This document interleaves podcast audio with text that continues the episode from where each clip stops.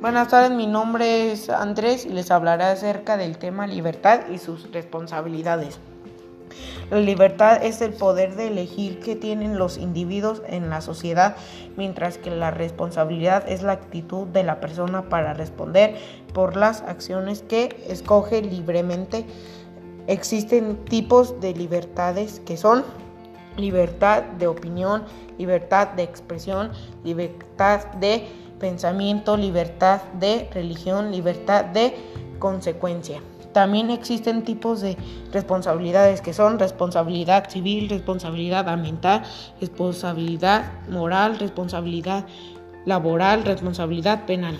Esto sería todo acerca del tema.